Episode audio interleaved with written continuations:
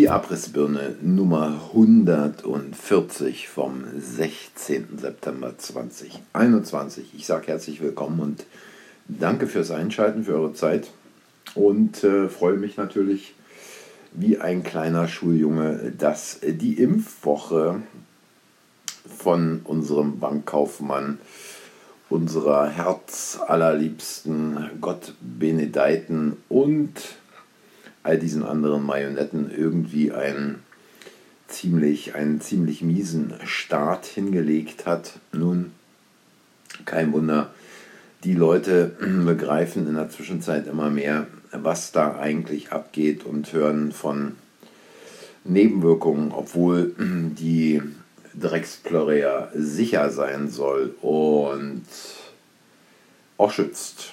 Ja, wie sie schützt, äh, sehen wir auch ähm, an den sogenannten Impfdurchbrüchen.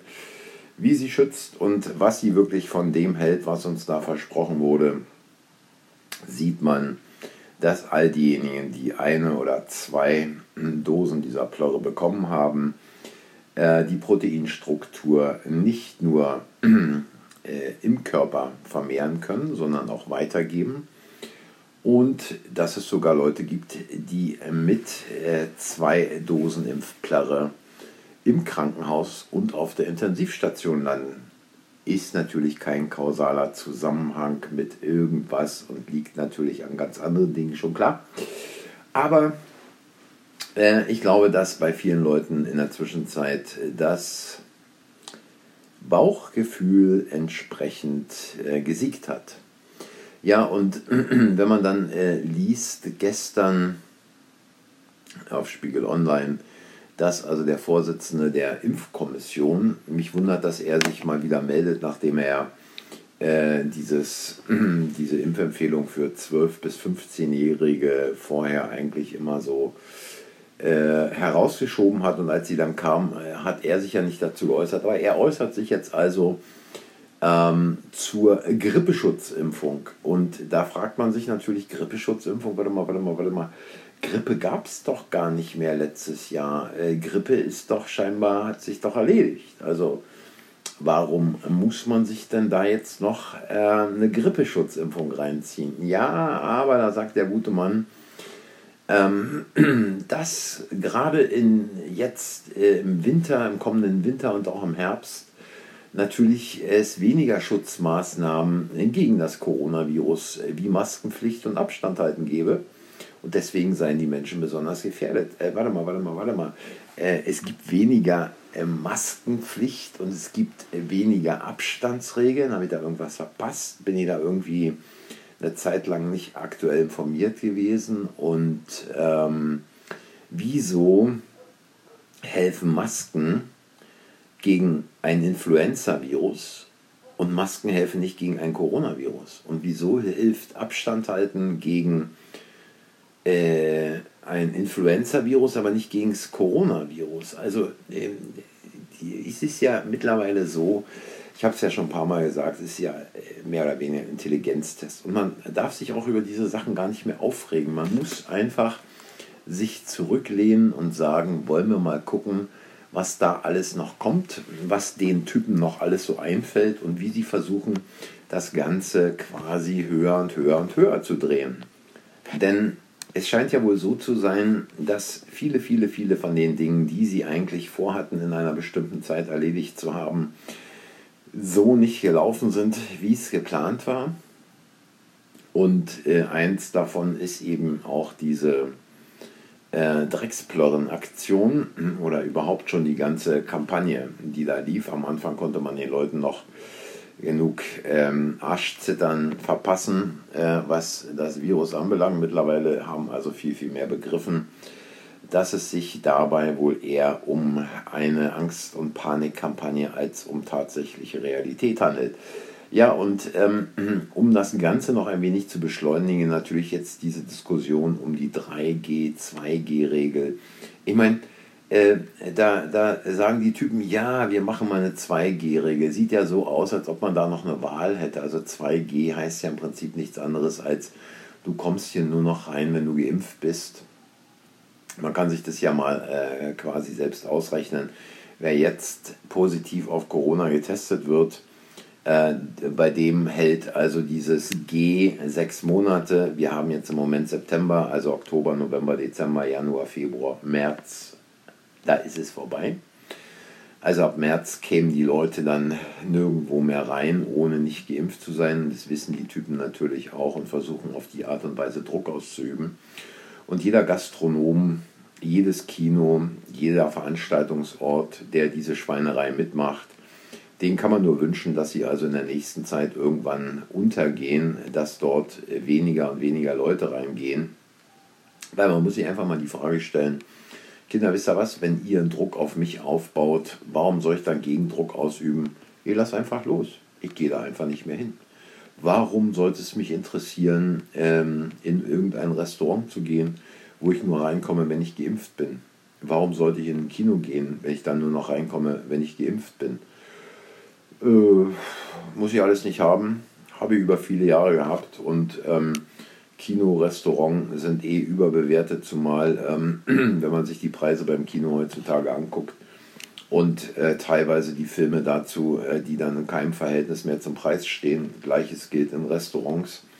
Ähm, warum soll man sich irgendeinen Kaffee, einen Cappuccino für 3,50, 4 Euro reinziehen oder ein Bier für weiß ich nicht wie viel Euro? Ähm, einfach um es da zu trinken und um da äh, mit Leuten am Tisch zu sitzen, äh, die Spikes versprühen. Also ehrlich gesagt, mir steht da nicht der Sinn nach und für mich ist es jetzt auch nicht schwierig, da auszuhalten. Es sind all die Dinge letztlich, ähm, wo die Menschen angefixt wurden in den letzten Jahren und Jahrzehnten, dass man ins Restaurant gehen muss, dass man ins Kino gehen muss, dass man hier dieses, jenes, solches Shopping, Verreisen und so weiter. Nee, lasst es doch einfach mal bleiben. Bleibt doch einfach mal zu Hause. Lest doch mal ein gutes Buch. Unterhaltet euch doch bei euch zu Hause mit Freunden. Macht doch da einen netten Spieleabend. Oder äh, irgendwie was anderes. Es spielt auch gar keine Rolle. Und wenn sich jetzt äh, Leute mit Drecksplörre letztlich irgendwo in einem Restaurant oder sonst wo äh, äh treffen wollen, Tja, sollen sie es doch machen. Ähm, ich meine, bei den Preisen, ähm, da hat man doch wirklich was anderes zu tun, als äh, dies noch zu unterstützen. Und da komme ich jetzt auch mal noch kurz auf eine Geschichte zurück, die ich aus England gehört habe. Da ist es also so, dass ja da über einen Zeitraum äh, keine Hochzeiten stattfinden konnten und die sind jetzt wieder möglich, also im größeren Rahmen. Und in England hat sich das mit den Hochzeiten auch so ein bisschen in diese Richtung entwickelt, wie man es aus der Türkei oder aus arabischen Ländern kennt. Also je größer, desto besser. Und äh, in England feiert man die dann in irgendeinem alten Manor, also in irgendeinem alten Herrenhaus, ähm, was dann angemietet wird oder äh, was ein Hotel betreibt. Und ähm, da gibt es jetzt ein paar Fälle, wo also Leute sich lange angemeldet hatten. Und ähm, nachdem es jetzt wieder möglich ist, diese Hochzeiten durchzuführen, haben sie vom Hotel die Nachricht bekommen, ja, es täte ihnen ja herzlich leid, aber dieser Mindestpreis, der da mal ursprünglich im Vertrag vereinbart war, von 10.500 Pfund, der ist jetzt leider nicht mehr zu halten, sondern ähm, es müsste jetzt ein Mindestpreis von 20.000 Pfund sein. Also im Prinzip wird da dreist einfach der Preis verdoppelt und äh, auf die Leute wird Druck ausgeübt. Man weiß, die wollen heiraten, die wollen eine große Party machen mit vielen, vielen Leuten und warum das, was man mal für 10.500 Pfund bekommen hat, jetzt nicht für 20.000 Pfund machen. Die Leistung ist wahrscheinlich um keinen Deut besser. Es wird da nichts irgendwie anderes, besseres oder irgendwas geben, sondern es kostet jetzt einfach mehr. Und äh, zudem ist es also auch so, dass die Gästezimmer, also quasi wenn man da jetzt in diesem Hotel Zimmer für die Gäste anmieten will, nicht mehr 195 Pfund kosten, sondern lockere 299 Pfund. Gut, sind keine 300 Pfund, aber äh, es hat sich quasi um mehr als 100 Pfund verteuert. Ja, und natürlich sind diese Leute, die da heiraten wollten, ziemlich unter Druck, weil sie haben ihren Hochzeitstermin, sie haben die Gäste schon eingeladen und stehen jetzt verzweifelt vor der Entscheidung, was sollen sie machen? Sollen sie diese äh, deutlich erhöhten, verdoppelten Preise zahlen oder aber sollen sie das Ganze absagen. Und auch hier gilt, dass man sich einfach mal fragen muss, was will man eigentlich? Will man äh, die Kohle einfach rausfeuern, just for the day und äh, sagen, wir hatten jetzt hier die größte, fantastisch, fantastischste, äh, megamäßigste Hochzeit so und so? Oder sagt man, gut Kinder, ähm, wir machen es ganz einfach. Wenn ihr die Preise verdoppelt, sagen wir, äh, wir heiraten jetzt einfach mal woanders. Wir heiraten einfach mal zu Hause. Wir machen es ein bisschen kleiner. Wir machen es einfach mal so, äh, wie es äh, vielleicht auch schon mal vor 30, 40 Jahren gemacht wurde. Wir heiraten nicht mit 150, mit 200 Leuten, sondern wir heiraten hier einfach mal mit 20. Äh, das widerspricht natürlich für, vielen, äh, für viele quasi, äh, oder besser gesagt, äh, da wird natürlich auch für viele ein Image zerstört, aber da muss, muss man es halt einfach mal drauf ankommen lassen und sagen, ja gut, es ist halt so, wie es ist und mit 10.000 Pfund kann ich noch eine ganze Menge anderer Dinge machen, als es irgendwie für eine bloody Hochzeit rausfeuern. Aber ähm, wie dem auch sei, ähm, es ist wahrscheinlich schon ziemlich schwierig, wenn man denn äh, so irgendwann Anfang der 90er geboren wurde und eigentlich alles immer so lief, dass man immer alles bekommen hat, dass äh, die Dinge immer weiter vorwärts gingen, dass man immer mehr davon hatte, heute ein Wochenende in Barcelona, morgen in London, übermorgen in Rom und ähm, dass man jetzt einfach mit dem Leben konfrontiert wird, ähm, festzustellen, dass eben nicht mehr alles geht, beziehungsweise nur noch mit sehr, sehr hohem Aufwand. Und wenn man sich da jetzt nicht entscheidet, Nein zu sagen, dann wird man schnell feststellen, dass irgendwann der Punkt kommt, dass entweder die Regierung so weit über Grenzen geht, dass man, egal wie viel Kohle man auf dem Konto hat, da nicht mehr mithalten kann. Oder aber äh, dass dieser Punkt schon wesentlich vorher kommt, weil entweder Arbeitslosigkeit, Kurzarbeit oder ähnliche Dinge eintreten. Äh, allein die Tatsache, äh, dass die Typen ja mittlerweile sagen wollen, wer nicht geimpft ist, dem wird die Quarantäne nicht mehr bezahlt. Gut, da muss man auch sagen, Kinder, wisst ihr was? Äh, ich gehe einfach mal zum Arzt und habe einen Burnout. Und so ein Burnout kann verdammt ziemlich lange dauern. Ähm, da war kein Covid-Test.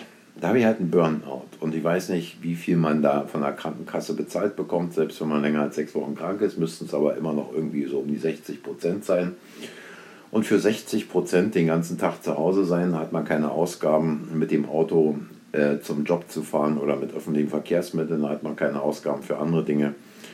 Und mit 60 Prozent äh, kann man es, glaube ich, ganz gut aushalten. Und ich habe noch eine andere super Idee äh, neulich gesehen, dass äh, also jemand die Empfehlung ausgesprochen hat, doch, ich glaube, ab dem 18.09. einfach mal zur Bank zu gehen und so viel Geld abzuheben, wie man kann und dann eine Woche nur bar zu bezahlen. Äh, wenn viele, viele, viele Leute plötzlich mal richtig viel Kohle abheben, dann äh, würde ich sagen, könnte es sein, dass nicht die deutsche Bevölkerung, sondern äh, dass so ein paar Politmarionetten ziemlich unter Druck kommen, natürlich auch Banken. Und dass da vor der Bundestagswahl noch ganz schnell ganz viel Vertrauen zerstört werden kann. Könnt ihr mal drüber nachdenken. Ich sage, das war's für heute. Bedanke mich bei euch fürs Zuhören und wenn es für euch ein paar gute Ideen gab, hinter, gab, hinterlasst ein Like, abonniert den Kanal, sagt anderen, dass der Kanal existiert. Äh, ich erinnere auch gern nochmal daran, dass es die Abrissbirne auf Telegram gibt und sage für heute, wenn Sie den Kanal nicht zumachen bis morgen, hören wir uns, wenn ihr denn wollt, morgen wieder. Bis dahin, macht's gut, tschüss.